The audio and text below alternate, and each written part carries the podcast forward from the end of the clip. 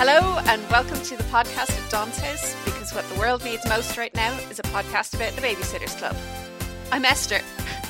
I'm Aoife, I'm Karen. and this is the podcast at Dawn's House. It's not at Dawn's house, we're all at our own houses because we're self isolating like sensible people.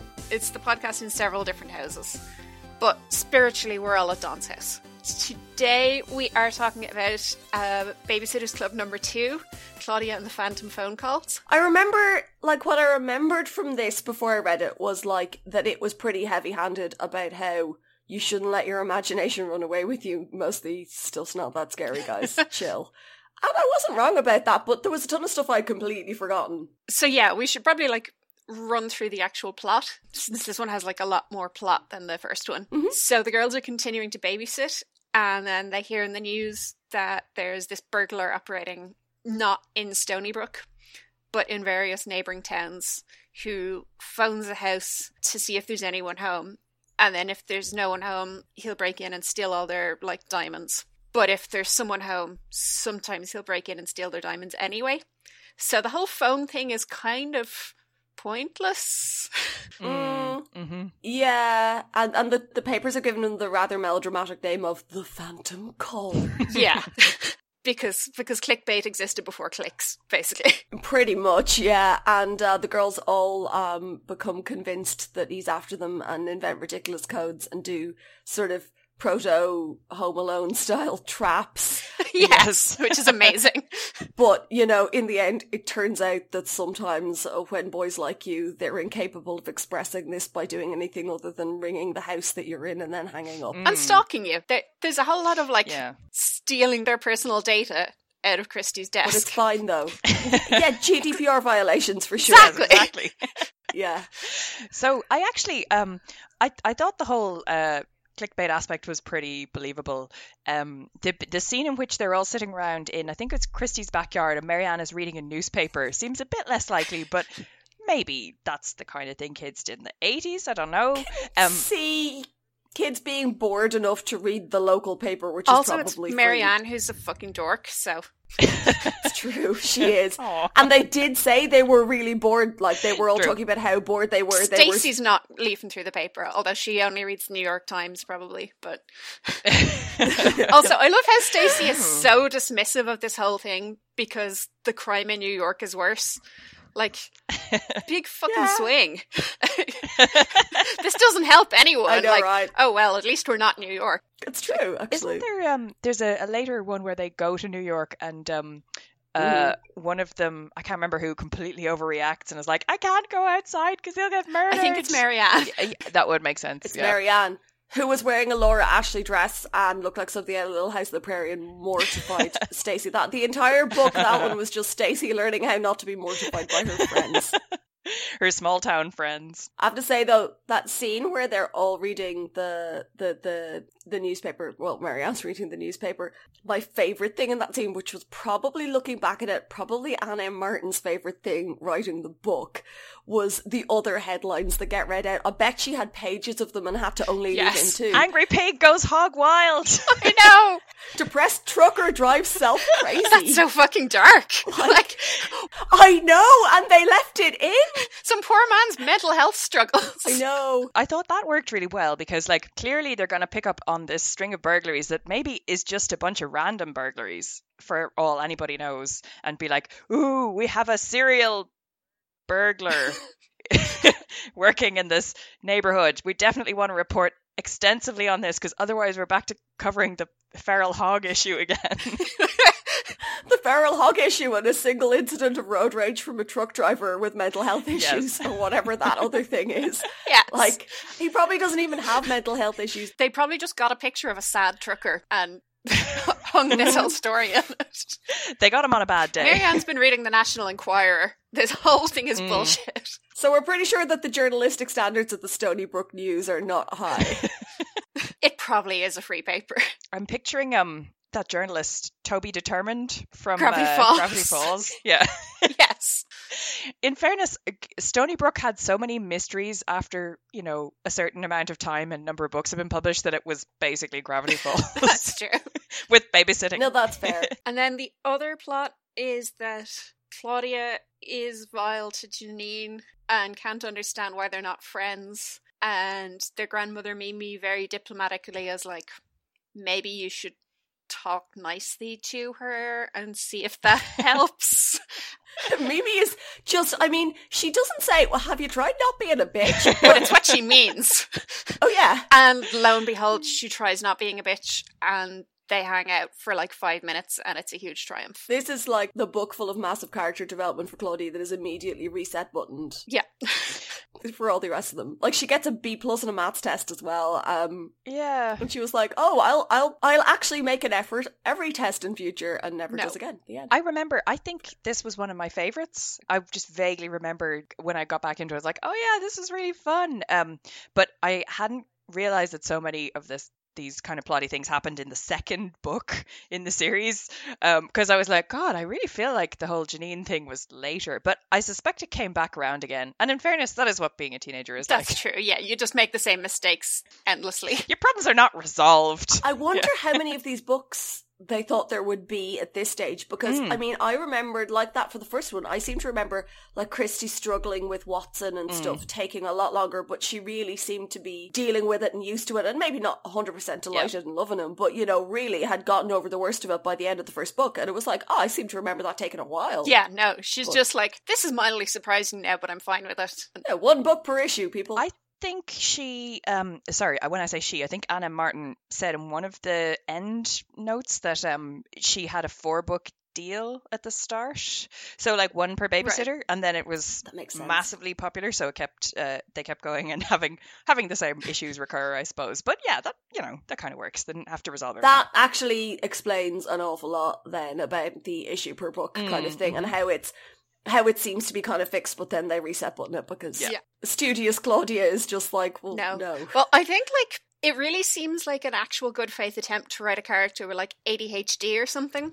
Like the way she has Mm, to have mhm. someone sit with her to keep her from getting distracted and daydreaming and stuff Mhm. sounds extremely like yeah a sympathetic portrayal of trying to deal with like executive function issues and stuff. doesn't it But then after this, it's like, no, Claudia's just lazy. It's hilarious. doesn't like Claudia's illiterate, lol. i i think i know right i think what it actually is in this is i am pretty sure anna martin was positive she was writing just somebody who didn't care about school Yeah, and that's how they are those kids who don't care about school quite possibly. Mm. Um, she's got other priorities. I mean, she's pretty non-judgmental about it as it Mhm. goes. It's very much Claudia has other priorities. Yeah. It's not that she's stupid or whatever. It's just she's like, really, I just want to be doing art right Yeah. now.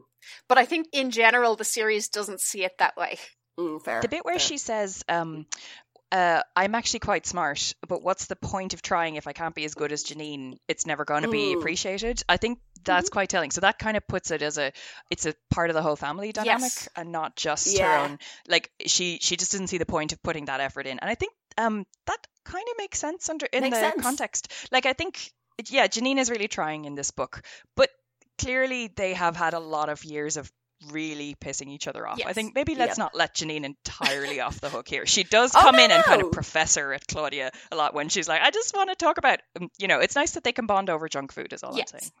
Yeah, no, no, I agree with you. And there are definitely two of them in it, but like I said, and I think it's probably, I don't know how it is, but I'm guessing it's probably weird being the younger sibling who's cooler than your. I must ask my brother. I had the younger sibling with the massively socially awkward dork of an older sibling who still feels they can boss you around because they're older than you, but also is so much less cooler that you know they're wrong about everything. I'm texting my sister right now. What's that like? I'll ask. I'll ask Rory immediately. Yeah, as as the uncool youngest sibling of like four cooler people, I have nothing to contribute here. I have to say, I don't remember how old I was when I last read this, but I was certainly less aware of the problematic nature of the boys are mean to you because oh they like you trope, for sure. And it is just unironically bald out there like, yeah, this is, this is, this is what it's like. This is why they stalk you and terrify you and are mean to you and push you over mm. and pull your hair and steal your things. It's fine. It's just because they fancy you. And then Kristy's like, oh, okay. Yes, I'm so disappointed in Kristy. Yeah. been ready to punch him in the Yeah, and she literally goes like, but a boy likes me, Claudia. And Claudia's like, "Mm, I guess. All right. Mm. There's nothing as romantic as having your your your crush, your secret admirer, being driven home by cops. After he made you fear for your life.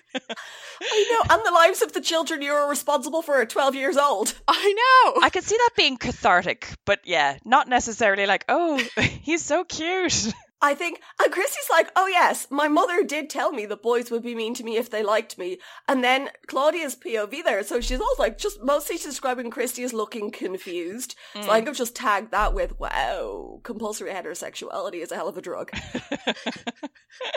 yeah, oh, Kristy. yeah, that was that was unfortunate. Also, Trevor Sandbourne, I was like, oh, that name is a blast from the past. He just goes away, doesn't Yes. he? like, I, I think so. I think, but I think it's pretty established that Claudia and Stacey just like a different boy every week. Isn't there a whole book about boy crazy Stacey? Yes. I think I remember the title, and I think I never got around to reading it because I was like, that is just going to be cringy. I think she fancies two boys over the course of it. it's not that much higher than the average crush per book rate for these books. No, it's it's about normal. Uh, yeah. Or the average crush per week rate for like adolescence, because puberty is also a hell of a drug. Yeah, exactly. They're they're twelve. This Yeah. is fine. yeah, the Alan Gray stuff. So some of the the low level pranks were generally vaguely entertaining, but like it went too far. yes. Really? The- well, Yeah. yeah. So the, to, to recap a bit more actual plot again, I think Anna Martin is giving like sort of trying to stealthily give some good advice to her readers. Mm. So she like the girls all decide that they need to know where each other are. So they Kristy keeps the notebook with her so that they can check up on who's where every evening and stuff, so that they they know where to send help if there's a problem, basically, which is Mhm. very sensible. And like they should have been doing this all along. Obviously, someone should know where you are when you're working in a stranger's house. Yeah. Their parents should have been the ones who knew where they were. Yeah, but It's interesting how they call each other as well when they're in trouble. And like the parents are the parents are just are absent. kind of the last ones to know. yeah. well, I think this is you know, Mary Anne's dad immediately won't let her do it, and I think they all Sure. realistically know that their parents will like shut the whole thing down. But Yeah. it's not no. it's not great. yeah. But do you remember, like, when you kind of got yourself into a situation where you knew you'd scared yourself, and you knew that on some level you knew Mm. that you it was your imagination. Like you'd never want to tell your parents. You'd be embarrassed because they just call you on your bullshit, and you some level you knew that. So you'd tell your friends because they would stoke the fear and add to the drama. Like, because that's the thing about these kids. I'm looking at this going, and they're all so scared and blah, blah, blah. Like, yeah, but they're loving the drama though. That's the thing. It's good to be that kind of scared. That's true. Yeah. And like, making the traps, the code with the ribbon and all this stuff.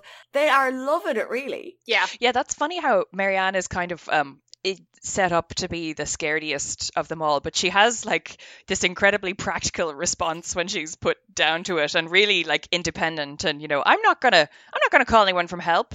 Not when I have cans that I can stack up in front of the door. My theory is that Mary Anne would cut a bit. Yes. if you get Mary Anne's back to the wall, you know, you just don't know what I vote do. her most likely to cut a bitch in a tight spot. Like I love that as she she runs out of cans and she's going around the house like stockpiling different noisy objects. Like she just keeps going. it's it's kind of amazing. and they they don't question this really when they come Yes. home and discover they've set off all the She's traps. rigged the whole place. They're like, aha, yeah, that's so that's so funny. Well, I guess you should go home now. Like, what were you what were you fucking doing? Or is it just that this is the thing the parents recognize as the price they have to pay for cheap babysitting? Possibly, like, yeah. don't ask what the kids are doing. Yeah. I'd imagine they're probably like, that's a bit strange, but Mary Anne is a very sensible girl. I'm sure she had a good reason. like, I'm sure she had her reasons. Yeah. I suppose that that makes sense. I think also possibly there's an element of if we if we have older kids to babysit, they're going to be misbehaving. The 13 year olds are probably okay, and every now and again there's just going to be beans all over the like the utility room, and you just don't ask questions about it. I love David Michael like politely asking Mary Anne to turn down the like thrash metal she's used as a burglar alarm. It's like, Oh my what god. was that called? Oh, hang on. Where did I find the, the name of that? Because it was I, I tagged that because it was so funny. The Slime Lords, I think. That Yes. was it. I was like, is this what Ann M. Martin thought the kids were listening to? It, it kind of sounds possible. It sounds very Ghostbusters inspired. Yes. Were, was Uh, Ghostbusters inspired thrash metal a thing in the eighties? Uh, somebody Google it and uh, let's. To be honest, it sounds like a real like two thousands thing. Like ironic Ghostbusters inspired thrash metal Oh, sounds very much I like a two thousands Just realised it's a pun on crime lords, Is it? which makes it even more amazing. Oh, right, okay. Wow. That passed me by then and also now. So, Yeah, okay. Well played, Anna Martin. Yeah, she's just like operating on a whole other level. We just have to try and keep up. yeah. Well, we better make sure we're noting down all the newspaper headlines. Definitely. so so anyway, so Kristy has this like helpful notebook with everyone's whereabouts, and then it turns out at the end that Alan and Trevor have been like stealing the notebook to check up on where the girls are going to be so that they can prank call them. Alan was stealing it. Trevor is a sensitive poet. Trevor simply asked Alan where the girls would be. okay, Alan is a thief, Trevor is a coward. Sorry. Let That's the one. get that all straightened out. It also relies on a lot of memorization and people all recollecting exactly where people were and what the numbers were, and it's all. I mean, I assume he's writing it down. Um, but the the girls are all um having to memorize their own or the numbers of the houses that they're going to be at, and they seem to be calling each other at the people's houses too. Yeah. So it's a fairly encyclopedic knowledge of all the houses in Stoneybrook. Oh yeah, I forget. There's only ten of them. Never mind. yeah, it's fine. They're probably all sequential anyway. Yeah. That's fair. Do you remember before we had mobiles that we used to just remember people's phone numbers though? I have no capability for memorizing anything at all anymore. I just have endless notes on things. The thought of being in a play horrifies me. Like Oh god. I would just I'd rather go up on stage and ad lib. That's how bad it is. Yeah, I'm doing improv because it's easier, said no one ever. yeah. And yet. Um, Alas, poor Yorick or something. I don't know. I never. I think this is one of those things you're just meant to hand wave. You know that they have. Maybe Yeah. they have their own little like Lisa Frank uh notebooks with the numbers written on them. I used to have a little cute notebook with everyone's phone numbers in it. I mean, Mary Anne definitely does. Oh, Mary Anne so does. Unless her dad disapproves of neon colors. That sounds like her dad. Ugh. Okay, she probably has a Laura Ashley one. hmm Oh Her god. dad definitely disapproves of neon colors. Her dad's a dick. Yeah. Her dad's got some trauma that he really needs to address for the good of Yes. everyone around him. Like, That's the one. Yes. I, I'm sorry your wife died, but this has nothing to do with your daughter's hairstyle, and you need to fucking chill. I think I had it marked down somewhere in here. I think I can't remember which of the things Mr. Spier did it was about, but I just commented and was like, that's not protecting or helping anyone. No. It's just, what are you doing? Yeah, I feel like some of his stuff as well is kind of um arbitrary parental clampdown uh, for plot reasons. Yes. Yeah. as well. Um, like the the bit where he makes her cancel all her jobs and they have to redistribute them. Like I can see why you would pull your kid out of that, but it was also very convenient for the narrative. Yes, it, it really like Um, wound up the stakes nicely. And I think he's kind of relied upon to do that. Yeah. Like if they need to take Mary Anne out of the equation, it's it's kind of like um. Did you guys read uh, How Not to Write a Novel? So it's it's it's really really funny. But there's a bit where they talk about how um, mobile phones really wreck a lot of the, the well laid plans that you have now because they could just be solved by one phone call, um, and you have to come up with ways of getting around that. Um, and a good way to do this, for example, is to set your novel in the medieval period. Um, they said sometimes there are characters who might not realistically carry a mobile phone, but um, do not have your heroine, um, a Hollywood agent, say, "Oh, I can't stand the things." Maybe this is why Jack Reacher refuses to learn to use a mobile because it would simplify oh things. yeah, Oh, yeah. yeah. For sure. Although there's one where he painstakingly learns to text, like very slowly with a slightly younger person directing him. It's amazing. I think we forget that he's approaching seventy. Is he? I did not get that impression from anything you've told me about those books, but I've never read them. well, he's a metal god Okay. who doesn't age except to become sexily grey haired. So it doesn't really matter that he's Yeah, one of approaching 70. That's true. I think he was like in his late 30s or 40s in the 90s, like the early 90s. So Okay. yeah, I think that's where we're um, where we're, where we're getting to. But that's the problem with all of these like really successful detectives, Yeah. um, especially the ones that were in Nam. they are they really need to be retiring at this point, but they're just not I Harry mean, Bosch. they need to do what Ann M. Martin does the Babysitters Club, and just they just stop aging. Every year there are there's a Halloween and a Christmas, and they just don't age, and it's fine. Yeah. On the whole, this is just a really wholesome little story about a bunch of 12 year olds who scare themselves silly and a couple of idiot 12 year old boys who really need to be sat down and talked to about their behaviour and probably aren't. Probably not. Well, I, I, I like the policeman deliberately giving them a scare. I feel like he, he knows what's going on.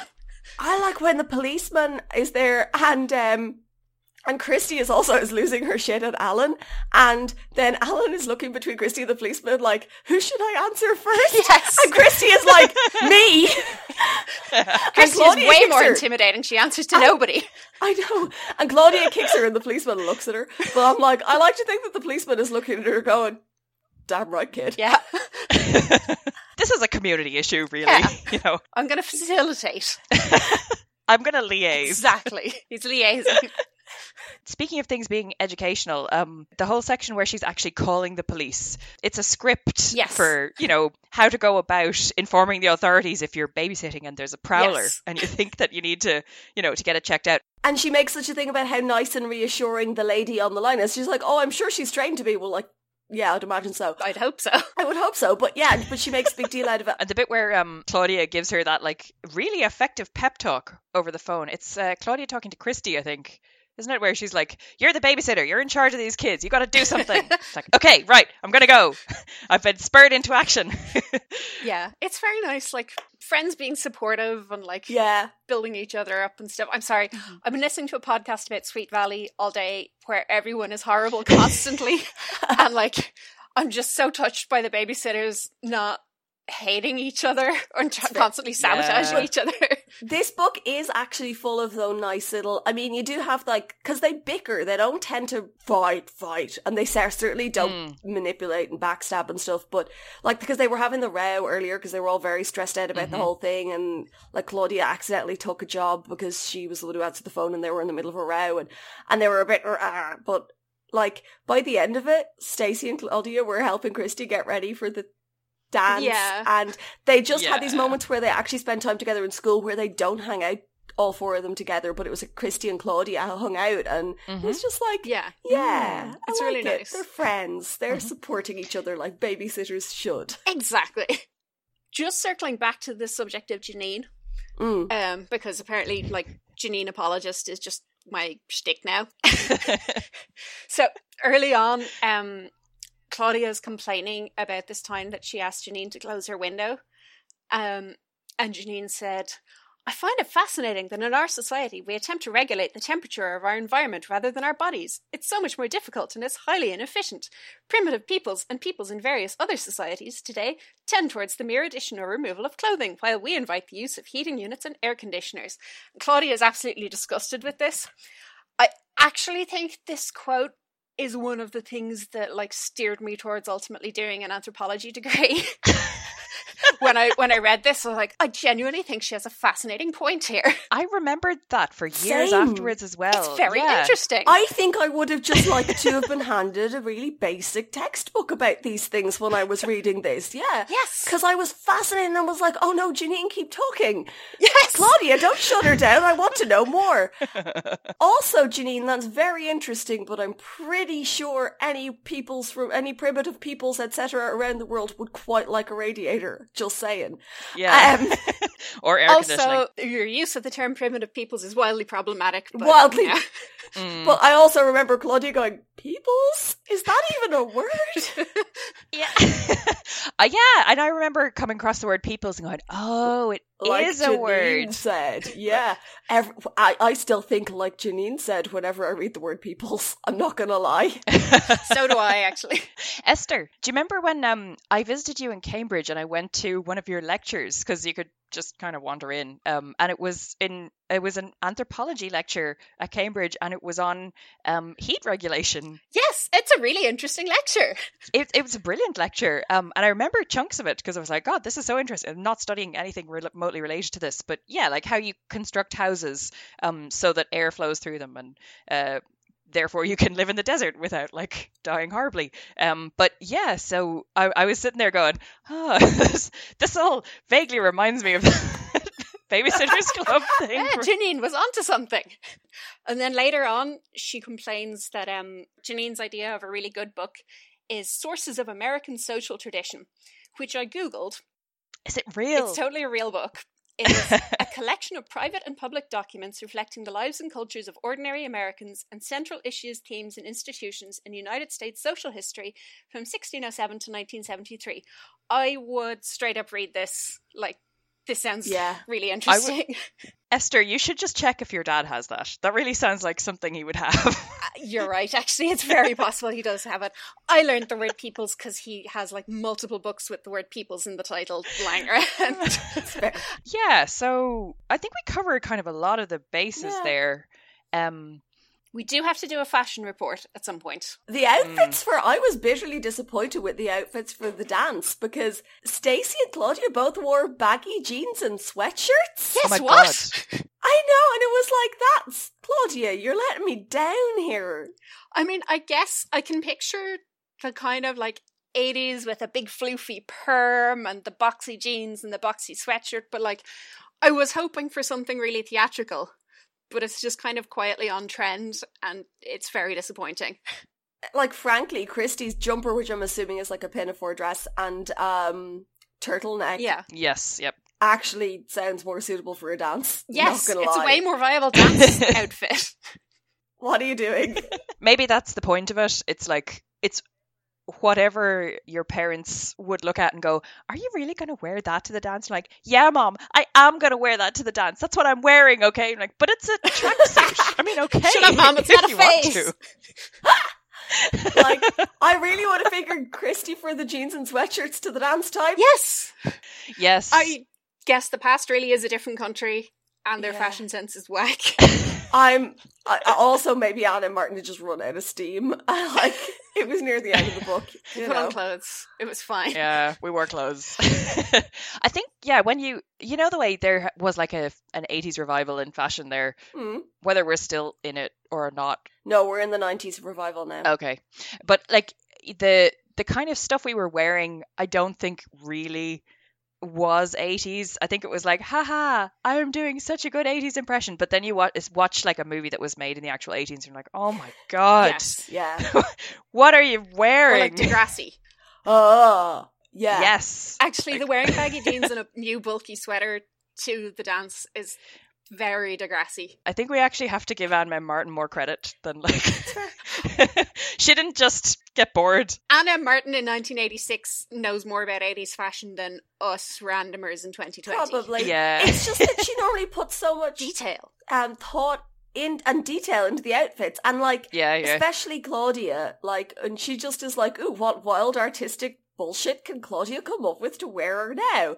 And it's fun. And then it's like jeans and sweatshirts and you're like, I guess you looked really cool, but you also look like everyone else there. That's not like you, Claudia. Yes. She literally rants about how traditional clothes are boring to put on. Maybe it's like a high stakes event and you just can't be, you know, experimenting with something that makes you look like Beetlejuice. I mean, I did. I, I think they actually kind of did feel like that. I mean, they were like, "Well, we're not wearing costumes. No, no, no, no. We couldn't do that."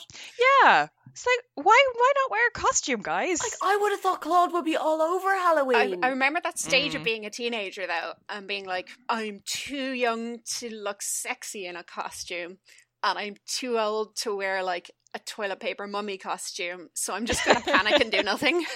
oh, I just yeah, that makes sense. up anyway. Which is also fine. Black sack. But I did grow into a larper, so Yeah. Yeah. You know, We may have had slightly less shame than a lot of our peers, which is like one of our strengths. Yeah. But I definitely remember there was a phase when it was like, ooh, who'd wear a costume? Like that's I don't know Yeah. what to wear. yeah, where you're you're you're 14 and and at the probably most awkward appearing of your entire life, so you can't dress up as a sexy whatever. But that's the only acceptable outfit. Exactly. if you're dressing up is to be a sexy whatever. Yeah, I think I just did Halloween really low key with my local friends. We were the oldest, and we used to just take the other local kids around trick or treating, like the back roads, and then go to a bonfire at my friend's house. So we and all the dads would pool their illegally purchased fireworks. Um, so cool dads. we were, yeah. Oh, my dad had no concept of health and safety. so we were the oldest, so no one there really cared. No, we didn't have any of our peers there to judge us. Nobody from school was there or anything. nice. So I could just dress up as Han Solo or Mulder and Scully with a friend of mine. Um, Awesome. It just involved me Amazing. wearing my dad's suit jacket because I always had to be the boy. You're I was Mulder. Mulder, yeah. Amazing. She used rinse out red hair dye that didn't really dye her hair. I wore one of her mum's business suits. I wore my dad. I was like five foot two at this stage, and my dad was six foot and broad. It was That is wonderful. interesting. but we made FBI badges for ourselves with pictures we cut out of the RTE guide. Oh my god, this Yes. is amazing. Do you have this pictures? is epic. my parents probably have pictures. I tell you what, when lockdown ends, Okay. remind me. I'll try and find we need pictures. to start like compiling a list of things we all need to get from our parents' houses. when Yeah, I know, right? ends. Yeah, I so- know there was some. Oh yes, from last last week it was your mom's copy of Every Woman. You have to get that. Too. I actually should do a list. I'm going to do a list. do a list. Yeah.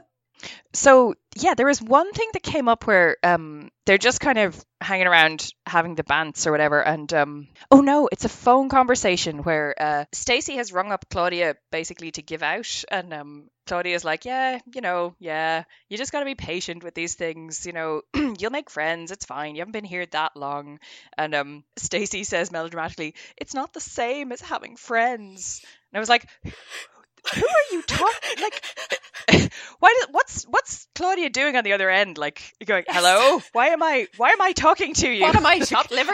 What am I, chopped liver? Who are the people that you eat lunch with every day, and the other group of people that you run a small business with that you meet in a social manner regularly?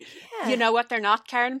They're not New Yorkers. They're not New Yorkers, but do they not count as friends? And then I was like, oh God, how many friends is the minimum requirement at this age? Because, like, I think kind of six or seven people is pretty good for a I don't think it was a quantity thing, though. I got the impression, and I also think this just isn't how uh, 12 year olds work, but um, I got the impression it was more like she wasn't close to a lot of people. She'd have the people she'd have lunch with that she'd see at lunch, but Mm. She wasn't going around their houses for sleepovers. They weren't Sure. sharing secrets, kind of thing. She maybe wasn't sure if she'd be invited to their birthday parties or not, that kind of way. Yeah, that's fair. Yeah. Claudia is probably her only like really close friend because she's only just getting to know the other two of the Babysitters Club well. Sure, sure. That was kind of when reading it now, I remember kind of thinking, I think 12 year olds make friends a lot faster than that. yeah. But I think that's probably what they were going for rather than not having enough friends, but more like, look, my only real yeah. Yeah. close, confidant kind of friend is Claudia. And Yeah, also at yeah, this yeah. stage, Kristy and Mary Anne are kind of afraid of her and not particularly good at hiding this. yeah. Yes. That's true. I'm I'm extrapolating forward um, Mm. for sure. I think of them as this cohesive unit, and actually at this stage they're not at all. no. Um, they're definitely still establishing. No, you're right. She's not just being a total pain in the hole. But yeah. Yeah. Claudia, I have no friends. Nobody likes me at all. Can, can you get off the phone now? We've been here for an hour. yeah. I'm just scrolling through my outfit notes here.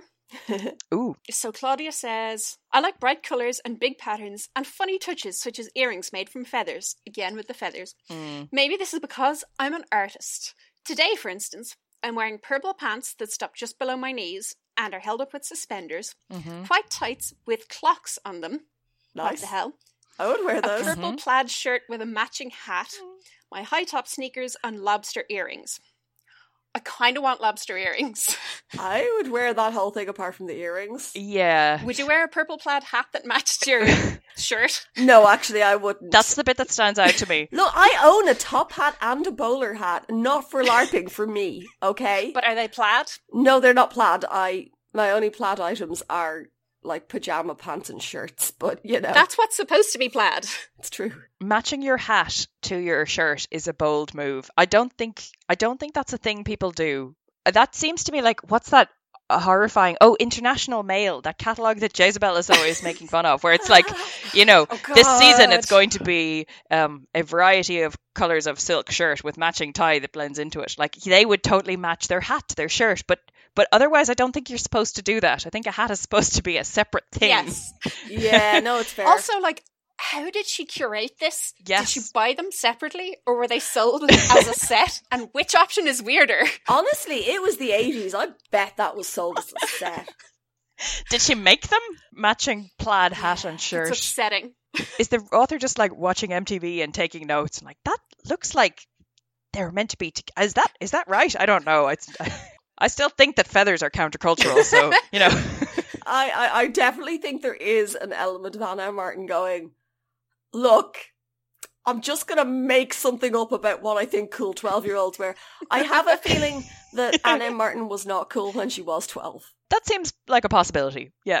Yes. I, I think we'd probably get on well with her. Have you noticed how most um, books or media of any kind that's reminiscent about like teen years tend to be from the perspective of people who were not cool as teenagers? Like not invariably, but a lot of them. Frequently. Yeah. Mhm. Um, yeah, I always wonder is that just that the people who weren't cool are the most likely to become like writers and whatnot? Yes. Or Writers. is it just that nobody feels they were cool? Like, I think it's a combo. is it the Romy and Michele thing where everyone seemed cooler to someone else and no one actually felt confident in their mm. coolness? I think it's probably a combo. I mean, I think there was probably a small number of people in any given school or whatever who knew that they were the shit. Probably didn't become writers. And I think there was a whole bunch of other people who most people just went, oh, that's just a perfectly normal person who thought of themselves as being this awkward, unlikable dork, blah, blah, blah, that no one actually paid enough attention to to tell whether they were or not. They were just another person, and actually they were fine. And I reckon that's probably where most of those people came from. They felt worse than they were, but they also weren't the cool kids TM. Yeah. They were just the kids. That makes sense. Yeah, I I definitely remember secondary school and being definitely not part of the popular crowd. But on the other hand, there were a fuck ton of us Yeah, in our crowd. Yeah, we were just a very large crowd of dorks. That's nice. it was great. there was just so Yes. many of us. I had my kind of my people were mostly outside school. They were in the same school as me. We didn't hang out in school. We were in different years, different classes, just didn't see each other. But yeah, I didn't get that in school. In school, I went from being no noticeably dorky to the extent that I got bullied for my inability to act like a normal person. Mm, I guess it's not the ideal way to learn how to act like a normal person, but you know, I got there kind of to a degree. Then after I was about 15 or so, kind of, I was just another person, you know, and it was fine. And I think I still, it took me a couple of years to realize that people weren't looking at me and seeing me as an object of contempt. Um, like Yeah. maybe they did when I was 13, 14 at my absolute most awkward with a three inch thick fringe and you know, glasses that had gone out of fashion two years beh- before that my mother said were perfectly good and she wouldn't replace. And, you know, but, um, mm. so I reckon there's probably a lot of people who were similar. Maybe had had six awkward months and just assumed that that was what everyone thought of them forever. Yeah, that's quite possible. I do remember trying to explain to my mum that I wasn't popular, even though I had this group of friends, and she'd be like, "But you, that doesn't make any sense. Popular means you have a group of friends." And it's like, "But none of us are popular. You don't understand." Somebody who I was talking to years later from our school actually said to me, "Yeah, you were mates with a bunch of really snooty people," and I was like, what? "Yeah, I think I need to try and remember who that was because that's a that's a confusing thing." But yeah, I think it does support the fact that we all see each other. I other think very so. Yes. differently from how other people. I, I did tell my nieces a while ago that like they're very cool, and that if I had gone to school at the same time as them, I would have been incredibly intimidated by them Mhm. because like they know Mhm. how to do a good smoky eye and stuff. Yeah, fair. Um, they're just they're, they're, they're proper ladies. Um, Yeah. and they were absolutely floored. They were like, "What? But you were you you must have been so cool when you were at Oh, school no. because you were like all alternative and stuff." And I was like, "No, none of that was on purpose. I was just a dork." And like, yeah, we had these completely different images of ourselves and each other, and like. They're still kind of intimidating. They're very nice, but they're very intimidating because they're competent. I remember when I was about 19, 20, I was babysitting. So I kept babysitting to college because I didn't want a real job. And I was babysitting this kid. She would have been on babysitting since I was about 16, 17. She was probably about 10, 11. So just getting that tween, getting into the real bitchy shit phase. And she was talking about some kid at school, and I was just feeling so sorry for this kid. The way she was talking about her. Obviously, my babysitting charge and her friends had been bullying this kid. I remember sitting her down and being like, this isn't, you can't treat her like that. Like, that's not fair. I know she's a dork. When I was 10, I was a dork. But you're so cool. You couldn't have been a dork. And I was like, I was just like that girl, and people who treated me like the way you're talking about her, it made me miserable. She's a person. I don't know if it ever got through to her. I think she just didn't believe me because I wore trousers w- with legs wider than her mother would allow her to purchase. Uh, the ultimate and cool. yeah. God, I miss giant trousers though. Now that I live in the west of Ireland where it's constantly raining, I do not. Because the capillary action is not your friend. I fell out of love with giant trousers, which I was wearing long after the point where they were fashionable. When I was um I was crossing Dame Street in town and I fell in the middle of the crossing um just as like the cars were starting to go Ah. because I I had caught my toe in the tip of my flare and I fell over and skinned my knee and had to be helped up by an old lady who was like, Oh, "Are you all right?" and nearly got run over all in the same incident. Um, and after that, I was like, yeah, I guess I'll try this whole like skinny style that I've been resisting for many years now. Oh yes, one thing. Remember when where they were in the garden and reading the, the paper, and then they all got really panicked reading about the Phantom Caller, Mm. uh, moving closer to Stoneybrook or whatever, and they all we have to have an emergency meeting of the Babysitters Club right now. Which means going to Claudia's room. they all go to Claudia's bedroom. It's like you could have had it there, guys. You were already all together.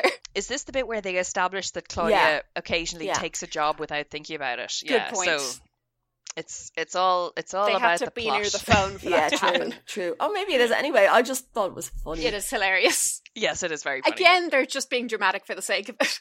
They really are. But I think this one is more of a we need to be official and do it right because we are serious business owners. And I love it because they're 12 and it's adorable. Yes.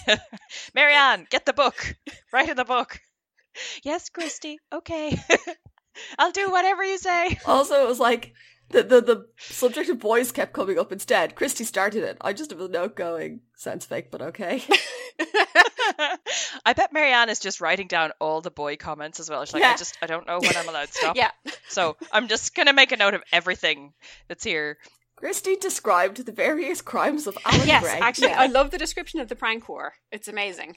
it actually is. Um, Like Mhm. Kristy planting a fake lunch for him to steal that turns out to be full of dead spiders yeah, is baroque and That's it great. was wonderful. deranged, and I'm here I mean, it. I think if the whole Alan Gray plotline was going to be handled better, it would have been like, oh yeah, Kristy, I just make fun of her because she was in my class and I'm a jerk. But after she played that prank on me, I was like, wow, this is someone who I could absolutely cause havoc with. yeah. And how he wanted, like, if they had given him any kind of a personality other than is really annoying, that would have been great. That would have been a good way to do it. I Yeah. do kind of want an AU where they like platonically team up to just fuck with people. Yes! it would be amazing. I think they actually do develop this because I I remember her going to a dance with him dressed as a lobster. I don't know what book that occurs in, but there's definitely a lobster costume at some point. Was it with Alan Gray or was that when she was going out with Bart who had the rival softball team? Oh God, I thought it was Alan. Or I, it ringing a bell, but I'm not in kind of detail. It's Mm. terrible. I've never been able to picture Bart as a human boy. he has always been No. Bart Simpson No. my. Oh my god! Just like crudely photoshopped into a setting of actual humans. The humans are pretty sketchily drawn in my head as well. So Can we talk about the covers? Oh my god. Okay, so I think all of us have thought, looking Yes. at the UK covers. What? Okay, so at some stage the artist has had a human face described to them. Yes. Um, and also they have never seen a color photograph or met anybody from Japan, but somebody did tell them about geishas once, so they think they're just white like a sheet of paper. yeah. It's either that or because on the covers, the white girls all have like skin tones colored on their faces. Like they have pink Badly, cheeks and but like they're there. shading where there's shading Yeah. and stuff. Claudia's face is just left blank. Yes. It's just literally white. yeah. Mm. So yes, it's either Mm-hmm. they thought Geisha's skin color is naturally that white, or they just panicked because they didn't know how to color it in in a non-racist way and just decided not to even try. Imagine somebody sitting there going, maybe I just, maybe I just won't. It's not this, but I don't know what it is. Much later on in the series, when they're asked to draw Bart, um, Ann M. Martin is like, "It's literally Bart Simpson. This is this is a copyright infringement, and that's only the first part of what's wrong with this image." Ann M. Martin never saw the UK covers, I would say. No, that's true. That is that is one hundred percent true. She would not I have think if she saw the them. UK covers, she would have stopped writing. They're they're that bad. the, the American ones are photorealistic, uh, more photorealistic, kind of cutesy looking, like kids, kids from a really boring clothes catalog kind of a thing. like perfectly un- unobjectionable. Yeah, They they look like stills from the yeah the equivalent um you know TV They're show. mainstream images by a competent artist. The Yeah, UK yeah. covers are not by a human.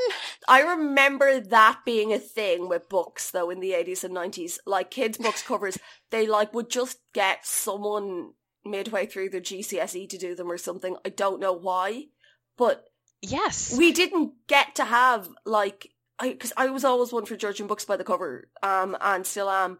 And I just remember going through the local library and so many books I would reject because everyone looked ugly on the cover, and, and then I would generally read the blurb and get them out because I, you know. But yeah, it was just a thing of they just kind of went, "Oh, who'll do it for a tenner and a bag of crisps?" I think. Yeah, these are clearly like someone at Scholastic had a nephew who liked to draw in his spare time. Yeah, yeah. Like Kristy looks 45 and like she has seen some shit. Mary Anne and Stacey both look about four. They look like they're being babysat. and Claudia is a benevolent ghost. It's yeah. If, if you're listening to this and you don't know what we're describing, you have to stop listening and Google this now because like words cannot do it justice. Babysitters Club UK covers. Just do it. They're so bad. They're aggressively bad. It does have a vibe of um do you know the way the uh there there was a kid in your school who um was like moderately talented at drawing and Mm. kind of known for it and got Mm. given the um the yearbook cover Yes.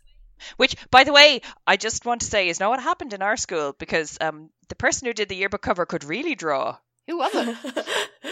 moving on Take it on someone you knew. Anyway, um, but yeah, no, it was exactly like that. Um, and that's that's why I was kind of someone mid art GCSE was given this.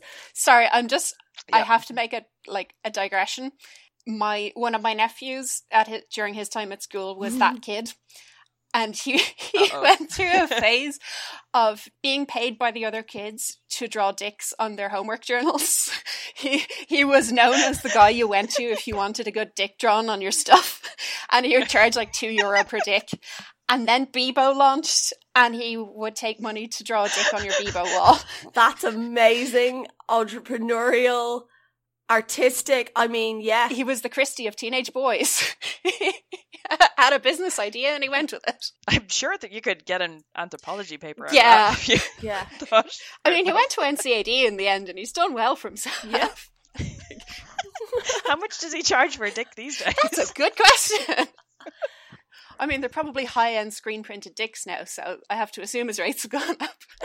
Well, it's good. He should value himself as an artist, you know. Exactly. Pay artists to draw dicks on your stationery. So anyway, this chapter where it's like the whole oh they're all talking about boys and Kristy just complains about Alan Gray for like seven pages or whatever, and then she accidentally lets slip that Sam is seeing another girl and breaks Daisy's heart. But the description of the other girl is amazing. Yeah. she's a freshman in high school. She had spiky yellow hair with green stuff at the ends. Yes, I'm assuming by stuff she means dye. Yeah. It's not an obscure term. Yes. And these little lace gloves with the fingertips cut out. She sounds like Cyndi Lauper, She does. and she sounds amazing. I know. She sounds so cool. So why is she going out with a 14 year old? Sam is also a freshman in high school. Oh, they're okay. They're in the Yeah. same year. That's why I'm hmm. like really freaked out the implications of Sam actually likes Stacey. I mean, I don't know any 14 year old kind of in high school who would be like, oh, she's not even in the last year of middle school. Yeah, like she's 12. When you're 14, a 12 year old is no. Is an infant. Yeah, Sam is a bit weird, and thankfully it never goes anywhere.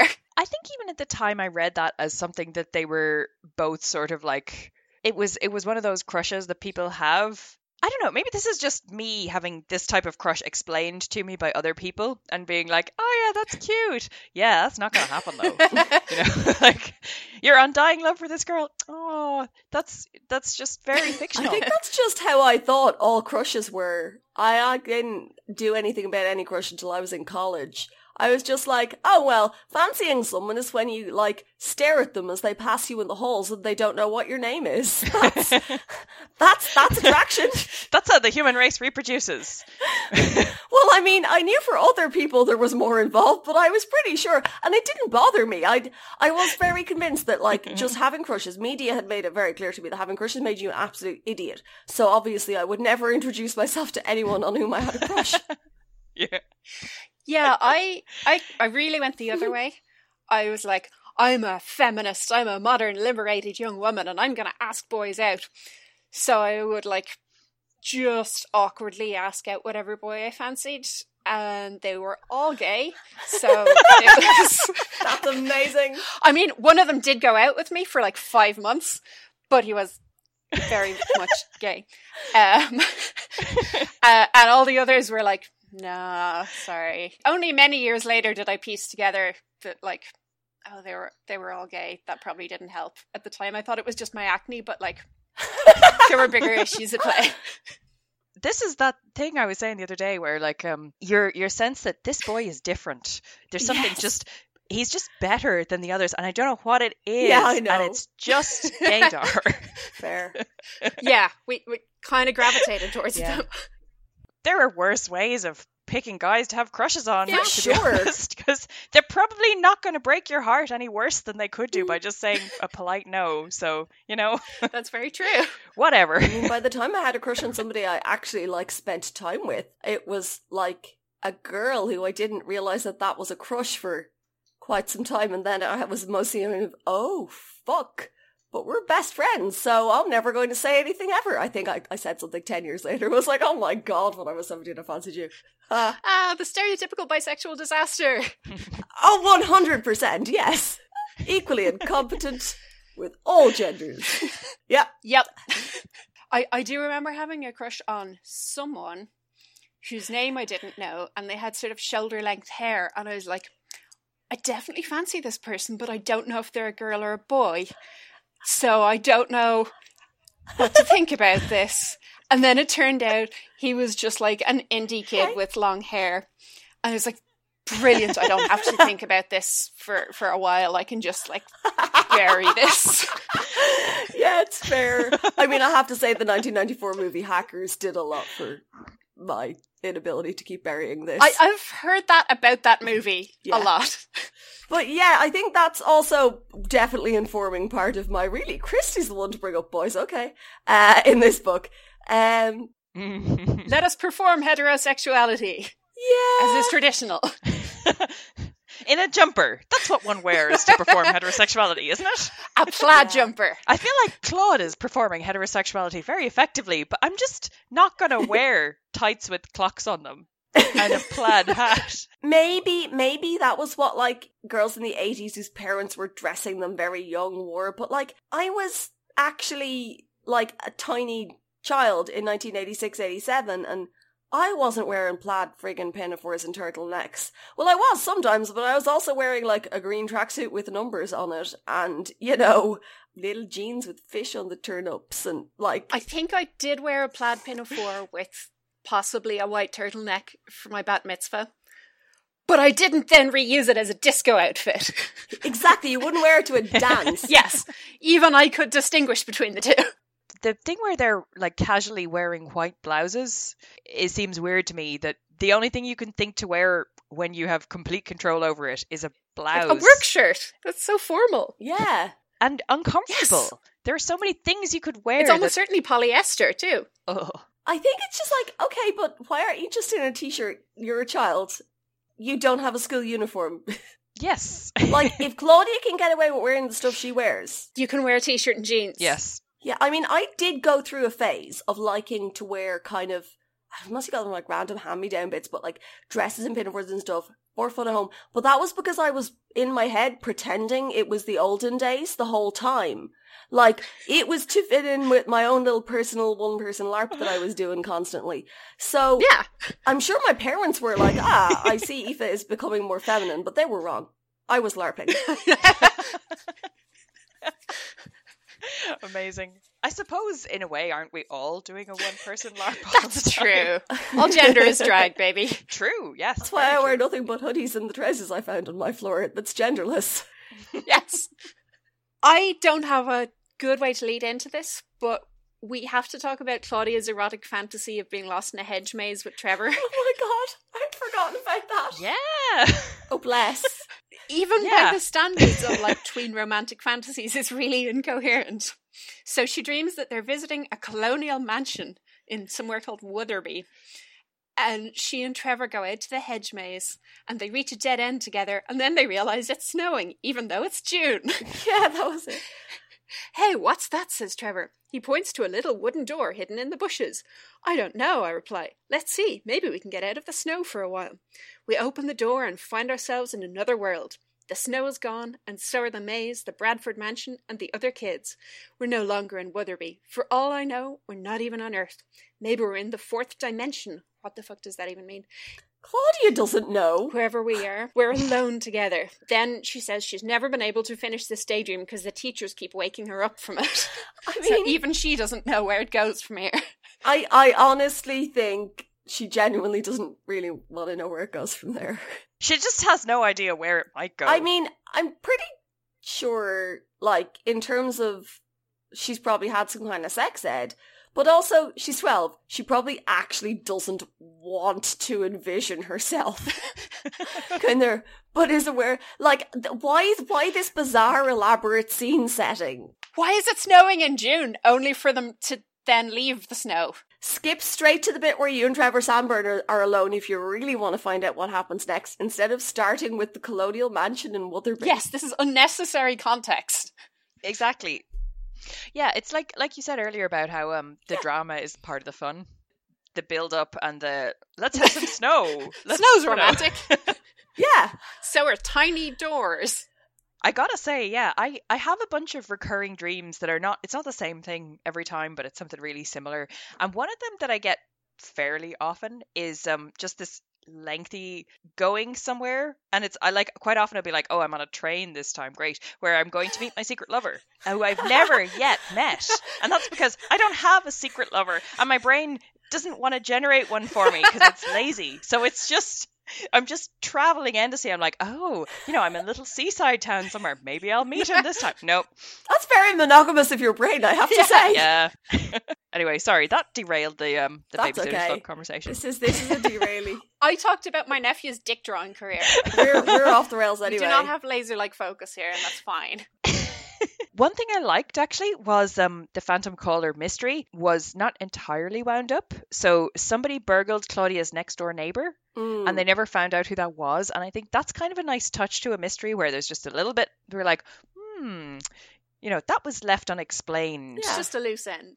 yeah, and it's like mm, there are still bad things out there. It's just probably not going to get you. it might get your next door neighbors though. Yeah, like they, they thought that was like a copycat. Yeah. Uh, yeah, copycat bird. Only he screwed up because Mm. he didn't go to a posh enough neighborhood. So that was how they figured out it was a copycat.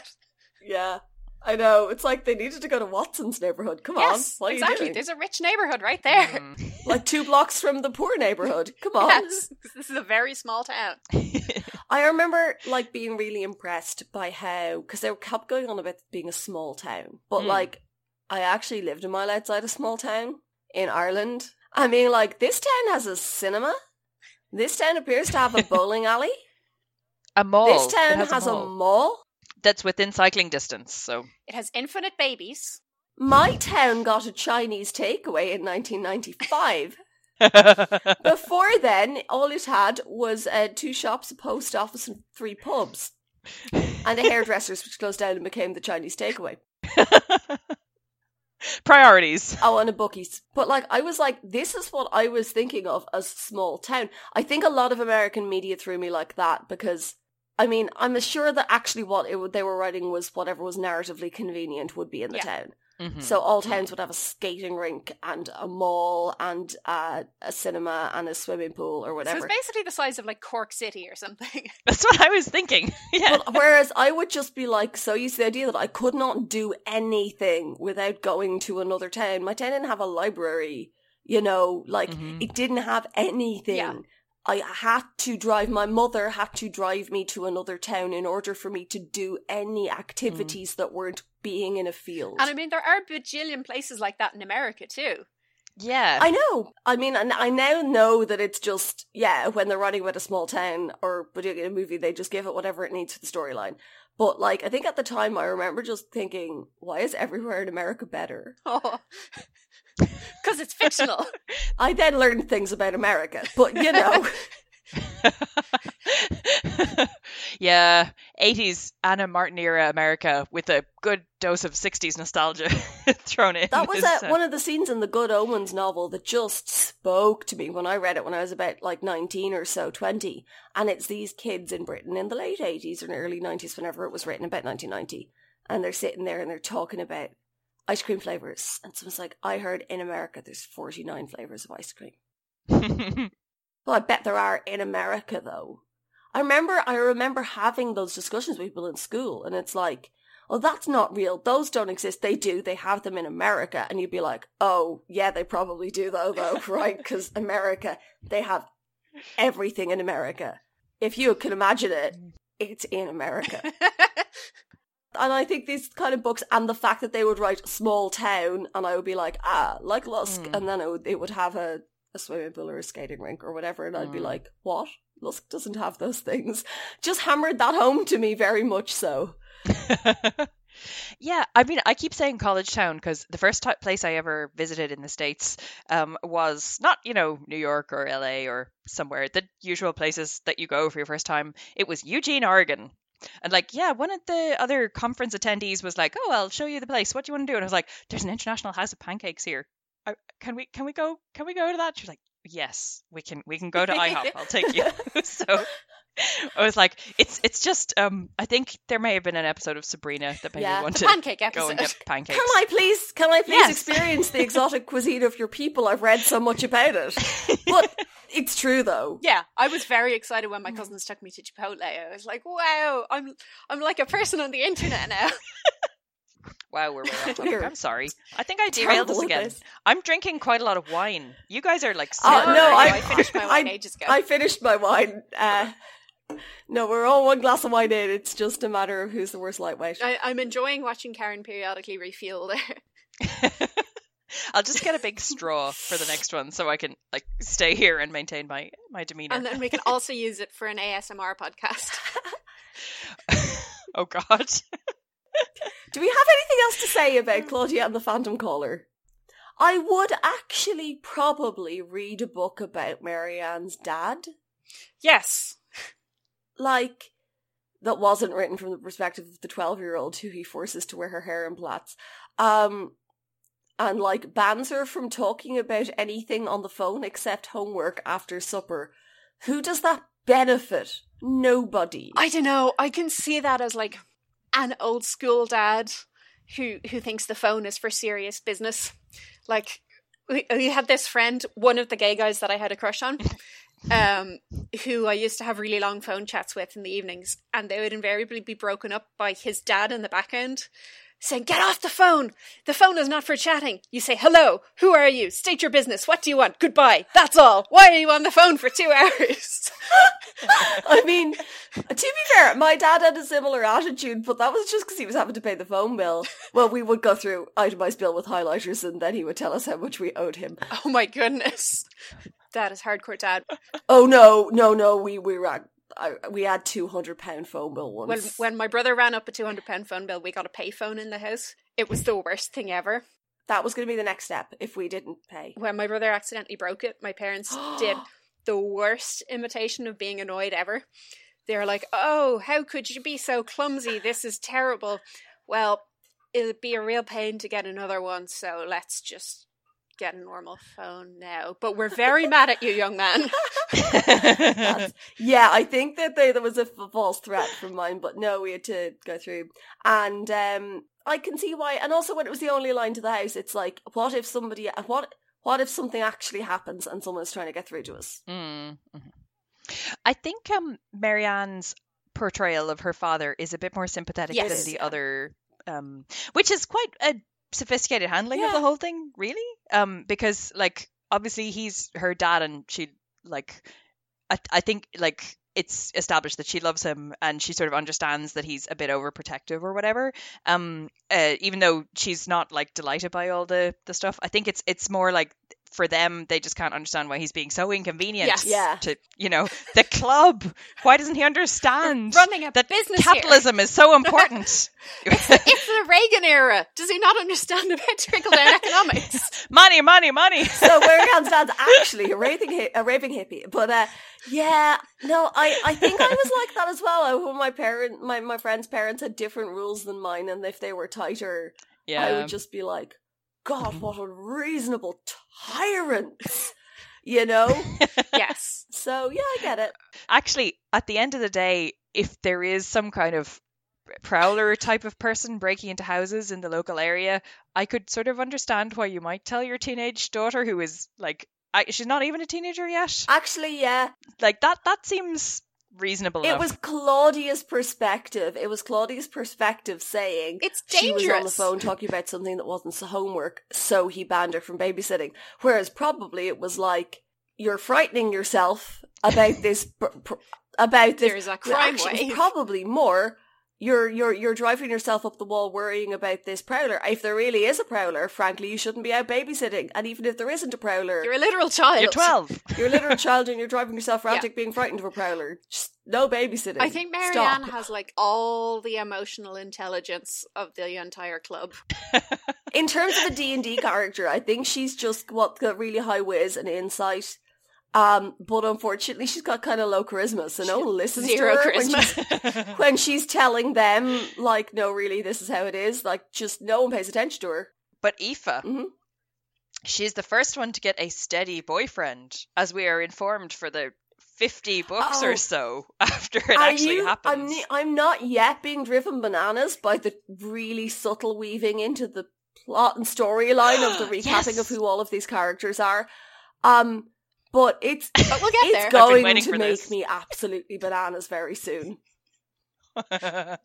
yeah, I remember um reading the first book and going, "Oh yeah, of course, it's not here. We don't have to recap anything yet. We're just establishing it for the first time." And then this book it's it's short and it is quite well integrated into it, but pretty soon we're going to be like chapter 3 is where we establish that Stacey has Yeah. diabetes. Yeah. Yep. Oh. ah, good times. I wanted Yeah. handwriting like Stacey, like Ah. I just so bad. I wanted handwriting like that so much, but I could never do it.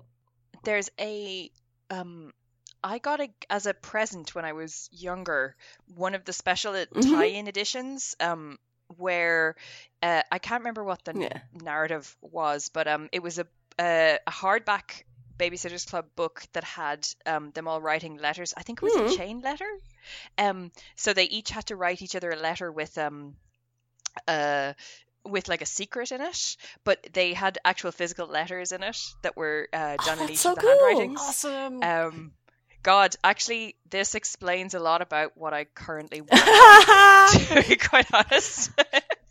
so yes, I'm an academic, and I'm um, I've I've drifted from like contemporary stuff in English literature, like just back further and further in time, and now I'm like firmly immersed in uh the kind of early 19th century, and who knows far, how far back it's going to go, but it's all letters lately. Um, I'm like, yeah, this makes so much sense. Um, like these beautiful facsimiles of like Jessi's handwriting that you could pull out of the envelope and put it back in when you were done. Oh, it was really nice. I wonder if that's at my parents' house. I'll have to ask them. Put on the list. yeah, I think um we've pretty much covered everything I had noted. Except that Kristy knows how to whistle with two fingers in her mouth. That's Oh, that's skills. I mean, I learned to whistle. I also learned how to whistle through my teeth, but do a tune so you couldn't see who was whistling. Because I saw a boy doing it when I was in like first year of secondary school, and I was like, he's whistling a tune through his ah. teeth. You can do that, and I practiced. Same with raising one eyebrow. I just practiced until I could do it because, I mean, why put that effort into homework, right? Life skills. This is what people did before the internet. This is why we invented the internet. I didn't have a Tumblr. I learned to raise one eyebrow, okay, instead. Whistle us a tune there.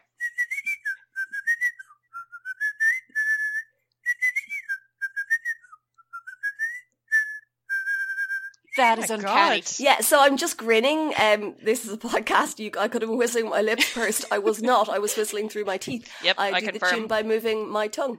It's a skill. That's that's also quite terrifying, to be quite honest. I know.